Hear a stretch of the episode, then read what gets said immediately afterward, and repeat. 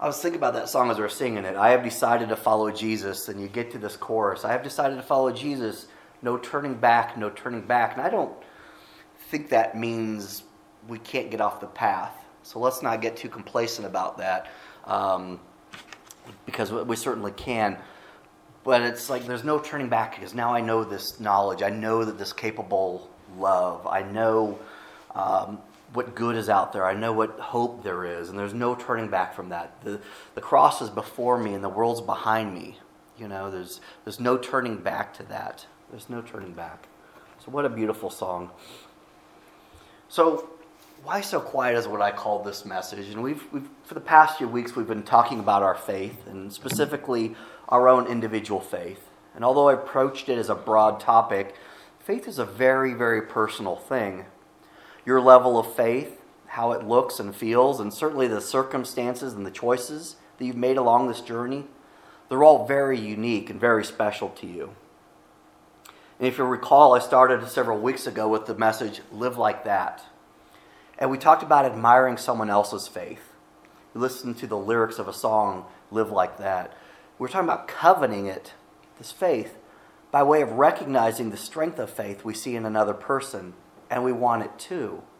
Not necessarily wanting it instead of them. Not that kind of covet, like I wish I had it because I don't want them to, but the kind of covet that says, I want that for me. I want to live like that.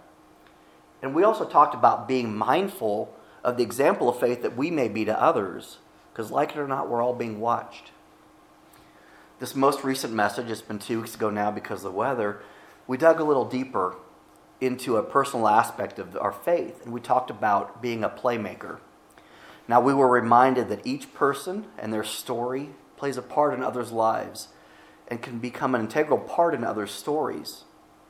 We focused on how a relatively quiet way of living a life of faith can serve as a very powerful example and testimony. But this week, we're going to talk about leveraging our faithfulness so that we become an intentional influence for Christ's sake and for others. Now, this message, it's an application of last week's scripture remember. If you remember, it's from James 5.20. It said, You can be sure that whoever brings the sinner back from wandering will save that person from death and bring about the forgiveness of many sins. We are all called to be disciples and make disciples of all people. This starts by sharing the good news of our salvation. I shared a statistic that it takes an average of seven, I'll call them attempts, before a person will accept an invitation about Christ, whether that invitation is just to come to church or is to seek a relationship with Him, seven times. I encourage you to not give up. You may never know if you're the first person who extended that invitation, the fifth, or the seventh, but each one is equally important in reaching that person, and that was being a playmaker. A little over a year ago, I shared a video blog by celebrity entertainer and magician Penn Jillette if you remember that. He was sharing um, a story, something that had happened to him that day following one of his Las Vegas performances. He said a man had approached him, fully knowing that he, Penn, is committed to his view as an atheist. And I always thought, thought that was interesting. He said, he's sitting there talking, he goes, You know, I know there's no God. And I've heard people saying, I don't believe, but I've never heard someone say, I know. I mean, talk about being stubborn in the wrong way. He says, he was reflecting on this thing that had happened, and he said, That was a very good man. During his commentary, he made a profound observation, and he asked this question. He said, If you see someone about to step off the curb and, and you notice a bus is headed towards them, no matter how well you do, or how well you don't, or how little you don't know that person, no matter what you think of them, good or bad or otherwise, at some point you're going to pull them out of the way. He then said, If you believe that Jesus is the only way to the Father in heaven, how much more important is that than this? And my answer to that question is this you wouldn't be quiet, you wouldn't hold back. You would be sure that the person heard your warning about the bus, and if they didn't, you'd grab them and pull them to safety. So, why are we so quiet about saving their soul? Why do we watch our family, friends, and neighbors struggle and not take action? I use that video as an example of a few things. Number one, the kind of boldness that it takes as a Christian to put yourself out there to talk to someone, to answer a question, to take advantage of an opportunity. In this guy's case, he was extremely bold uh, because he could have been made fun of, like in front of thousands of people approaching him after the show of this. He knew that Penn has an objection to what the guy was saying, and he put himself out there. And and like I said, um, it, it's just we're called to do that. Maybe not to that level, but in a lot of ways, yes, to that level. When a coworker or someone on the street or asks, you know, how, why are you always smiling? You know, Heather, you, you walked here in the snow. Who knows how far? Why are you happy about that? And you say, because God made beautiful land. He made beautiful snow and animals to, to run through it. So, because it's, it's a godly perspective to look at it that way. And it's not blind, whatever optimism. It's not. You have a reason for the faith you have. You do. So, the importance of sharing the news um, that last week's scripture, remember, said it literally saves people. And you could also see how God used the situation with Penn to spread these, this message. It didn't matter to God's purpose what Penn thought of him. God was going to use the situation, even Penn's misplaced stubbornness, for his glory. As far as I know, Penn Jillette still claims to be an atheist. But that doesn't take away from the importance that the stranger's actions made in countless lives as this video was made, shared, and discussed. That man was a playmaker, and he was not quiet. And this man's name is not known to us, but God knows who he is, and Penn Jillette will likely never forget him. So, what credit is that to the man? What's in it for him? I say plenty. Plenty. We're not called to love or be generous or show compassion to another for our sake, but for God's sake and for their sake. We will be blessed for it, but that is a bonus and not the reason we should be doing what we're called to do. We've spoken about the situation a few times in our 830 Bible discussions. What if you do something for someone else and they don't know it or acknowledge it, at least in the way we expect? Or worse, what if they squander the blessing you know, when we discussed this around the table on a Sunday morning, several of us had stories from our lives about how we had given money to a stranger or helped out a friend or a family member, and they absolutely blew it, according to us anyway, right? Let me assure you of something. If you give without expectation, uh, if you give without expectation of response, without seeking credit for yourself, God will respond and give you credit where it matters most, and that's in His courts. And I know everybody in this room, it's easy to say because we're small today, but I know everybody in this room, and you've all given something to someone without an expectation for return. Being here this morning, you're giving your time to God despite the weather, despite warmer places to be. Okay? Without an expectation. That is true worship. So when I ask the question, why so quiet? I'm not saying you need to be rowdy or attention seeking. You don't need to be on this corner banging drums and yelling at people, death and destruction is coming, save yourselves now. I'm just saying, don't keep your faith to yourself. Make a name for yourself where it matters, and that's in heaven. So, speaking of names, perhaps you've heard of Dr. Bill Bright. He's the founder of uh, Campus Crusades for Christ, or D.L. Moody. He's a well known evangelist. How about this guy, Billy Graham? Anybody heard of Billy Graham? There's one. Okay. How about Edward Kimball or Henrietta Mears? I, I hadn't either. Let me tell you a little about these folks. Mr. Kimball was a shoe salesman. Huh? God's talking to you guys. Mr. Kimball was a shoe salesman. He worked at a shoe store in Chicago and decided not to be quiet about his God. He shared the gospel with a young man by the name of Dwight, who was a fellow shoe salesman. Dwight responded to the message. He gave his heart to Jesus Christ and ultimately went on to be the greatest evangelist of his generation. It was because of Edward Kimball's faithfulness to share the gospel, this was his obedience to not be quiet about the good news, that the Lord reached D.L. Moody, who in turn reached millions. Millions. And what about Miss Mears? In 1928, she was called to teach a Sunday school class at First Presbyterian Church. Under her direction, the class grew from 400 to 4,000 people. That's 4,000. Wow. That means you must tell better jokes than I do. no, I was being serious. Don't laugh at that. She, she later on went to found a, later went on to found the Gospel Light Publishing and the Forest Home Christian Conference Center in Southern California. of the people she influenced, 400 went on in a full time Christian service, and among them were Bill Bright and Billy Graham. Henrietta Mears did not keep quiet about the Lord and Savior, the ones that she knew. And both these people influenced many for Christ, but did not get the level of accolades and notoriety as, they, as those that they ministered to. Yet they made a difference for the kingdom, and again, God knows their names. What about the boy that was willing to share his lunch one day and he saw Jesus take that and work a miracle and feed 5,000 people? We don't know his name. Jesus knows his name. So this brings me back to our scripture remember for this week. It's from Matthew 5 14 through 16. It says, You are the light of the world. A town built on a hill cannot be hidden.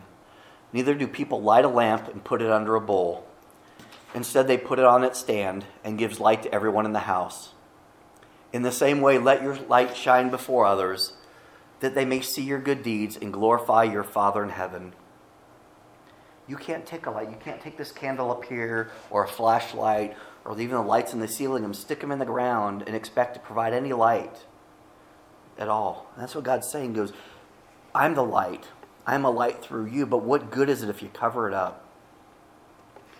When you choose silence or when you choose inaction, you are concealing the light, not only from the others, but you're also keeping it from yourself. It said that actions speak louder than words. Would you agree with that? In Isaiah 29 13, the Lord says, These people come near to me with their mouth and honor me with their lips, but their hearts are far from me. Their worship of me is based merely on human rules that they've been taught. Would you agree that when your words aren't followed up by action, you lose a little bit of trustworthiness? I admit when Sherry asks me to do something and I respond with, I'll do it in a minute, we both know what that means. And she'll remind me again later, because that's what it's going to take. Yeah? I'm not alone, am I? she calls you too, huh? No. and if you take action, but your actions don't match up with your words, you lose credibility. I'm not saying Christianity doesn't come with its own brand of hypocrisy, right? We are all called to be Christ like, and no one aside from Christ himself has mastered that. We all struggle, we all fall short, and we must take up our cross daily and try again to be Christ like. Maintain his high standard. Let me put it this way To be a good Christian, you shouldn't aspire to be like other Christians. Rather, you should aspire to be like Christ himself. I'm going to say that again to be a good Christian, you shouldn't aspire to be like other Christians. Rather, you should be like Christ himself. And this is not a unique challenge. The Apostle Paul's letter to the Galatians, he offered these words of encouragement that are still true. And this is from Galatians 6 9. And let us not grow weary of doing good, for in due season we will reap if we do not give up. In due season.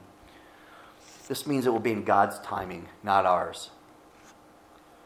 So if you're waiting for the blessing, it'll be when God knows that the perfect time is to get it for you. Let us not grow weary, it says. Some translations use the word tired or discouraged. One paraphrase actually uses the word bored. Don't get discouraged when you're doing good. Don't get bored with it. And I think either of these, you know, becoming discouraged when you're doing good, it, you know, it, or becoming bored because we uh, it becomes laborious to do these things that we know we should be doing, uh, almost obligatory. You know, if we're feeling that, we may be, it may be an indication that we're doing is a little more for ourselves than for others. And I'm guilty of this too. Again, God can use these situations too, no matter where your heart is in it. If you give offering money out of guilt, hopefully it's not because I'm saying anything from the pulpit, but if you give money out of guilt or you help or serve someone else but you do so kind of begrudgingly, you don't have that level of joy that, that God wants us to have, He'll still use your money. He'll still use your efforts. And He'll use them for His good purposes in the church, in the community, and in the ministries and missions we support as a congregation. And to our neighbors who receive help from the LLM fund or the village on the other side of the world that will receive a new cow because of the generosity of this congregation, the blessing is equally created for them. The person the community, the, the community with the cow. But you're not opening yourself to the blessing intended for you if you're not giving the way. I'm saying the way, not the quantity that God designed you to give. And that is cheerfully and generously, and whatever that may look like to you. You hear me say that giving of our tithes and offerings is a special time and a worshipful part of our weekly services. When asked what is the most important commandment, Jesus said, Love the Lord your God with all your heart, with all your soul, and with all your mind. That's Matthew 22 37. Joyfully and generously giving your time, your talents, and your money as a way of expressing your love and trust in God, as these are things that occupy our mind and our hearts. And they can be a source of anxiety, right? Especially when you don't have enough time or money. In the Gospel of Luke, it is explained this way Jesus answered, Love the Lord your God with all your heart, with all your soul, and with all your strength, and with all your mind. And it's added with all your strength. If we were to love God and give love with all of our strength, what would that look like? What would that look like for you or for me? It's different for each one of us. And how would that change what you're currently doing for the Lord? Would you be upping your game a bit? Hebrews 6:10 reminds us God is not unjust. He will not forget your work or the love you have shown him as you have helped people, as you has helped his people and continue to help them. We aren't going to be quiet about our faith, about our hope, about the peace and joy that we have through our Christ our Lord. So let's let's let God work through this and work through us. So I want to answer just a couple questions. How can we influence others for God? I think we start by being good to everyone. Proverbs 3:27 says, "Do not withhold good from those to whom it is due when it is in your power to act." we aren't blessed for the sake of being blessed ourselves. I mean, that's wonderful. Like I said earlier, it's a bonus. But it's done so that we may be a blessing to others. Secondly, spread the good news. Do it through worship, do it through witness. Thank God for what He has done for you and give credit to Him. Witness, that's kind of a churchy word. It's actually pretty accurate. I mean, we are a witness to the good works that God does and to the many miracles in His creation. But when people hear the word, I'm going to be a witness, I'm going to witness to you, or let me tell you my testimony, they feel inhibited. They, it, it you know, it, it doesn't sound as personal as it's supposed to be. To that, I just want to remind you that you have a story that's yours. It's yours alone. And it's better told by you than anybody else because you've lived it, you've experienced it, you've, you've survived it, you've enjoyed it, you've struggled with it. That is yours, and no one can tell that better than you. So be confident in your message and be prepared to share it whenever given an opportunity to do so. In Paul's letter to Titus, he advises show yourself in all respects to be a model of good works, and in your teaching, show integrity, dignity, and sound speech. And finally, a way to influence others be good to everyone, spread the good news, finally, plant good seeds. I like this because, well, our, most of our gardeners aren't here this morning, but I love that because it, it's saying just give the Lord a starting point. You aren't responsible for their response. You aren't responsible to solely save them, to get them from introducing the Lord to the greater salvation. God will work through them and other people. We just need to plant the seeds, and that starts with an invitation a sharing of your story, a sharing of, of a little bit of good news that may not even sound really churchy at the time. Why are you smiling today? Why what hope do you have? You know what when you pray to God because something's going on, and you say, Let me pray for you, what does that mean? Let me explain this in a different way, a little simpler way. If you want to influence someone for Christ, try this. Choose them. Make a decision. Be intentional in your purpose. Be faithful in your prayer, mindful of the process, including the possibility of rejections or setbacks.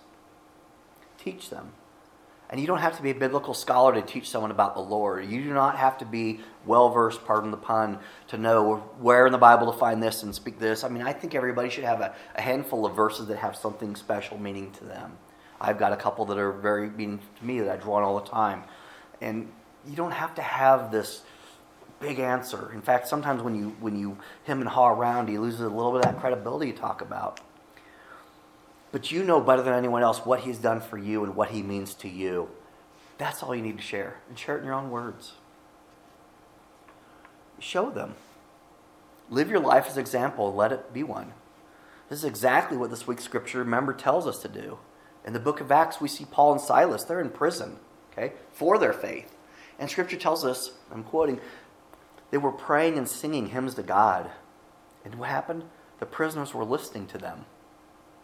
How can you be going through this in prison or this job struggle, this financial struggle, and pray to God? Why aren't you cursing Him? Why aren't you shaking your fist saying, God, why? You know, people see and people listen. Sometimes when you don't want them to. so, why so quiet? That's this week's message. The better question should be how could we possibly be quiet? If we are truly amazed, overwhelmed with appreciation and joy for God and what He's done for us and continues to do, we can't help but express it. We can't help but share it with those, whoever it is around us. Psalm 151 through 6 says this Praise the Lord. Praise God in His sanctuary, which is everywhere. Praise Him in His mighty heavens. Praise Him for His mighty deeds. Praise Him according to His excellent greatness. Praise Him with trumpet sound. Praise him with lute and harp. Praise him with tambourine and dance. Praise him with strings and pipe. Praise him with loud, crashing cymbals. Does that sound like a God that wants us to be quiet? I don't know. So let's pray. Father God,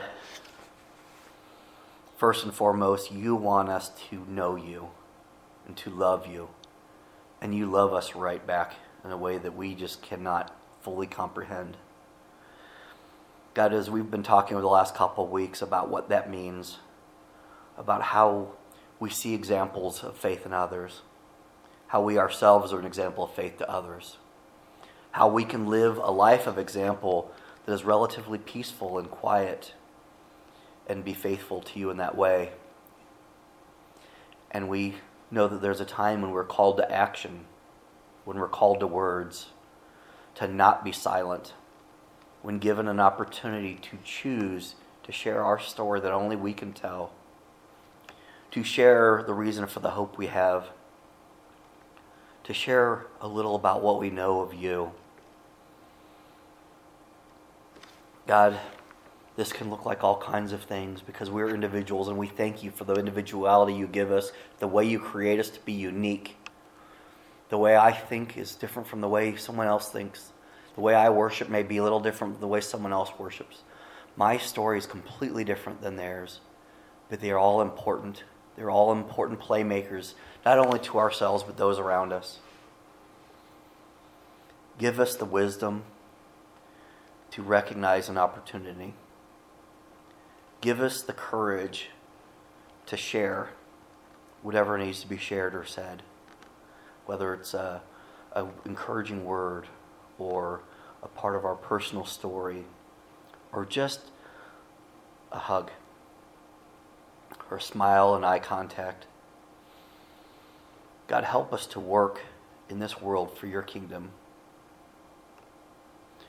God, if there are people in our lives that need to be ministered to and we can be a part of that, help us to see that. God, I just thank you as always for this opportunity to be here once a week to spend an hour or so with my friends and family, praying for you, praying with you, praying to you, worshiping you through songs and giving and prayer. God's scripture says it pleases you, it pleases our audience in heaven when we do this. And we thank you that we have a beautiful place to do this. Not only this building, but this world. God, I thank you for those who made it here this morning. I thank you for those that continue to support this church, those who couldn't make it this morning because of weather or illness or travel.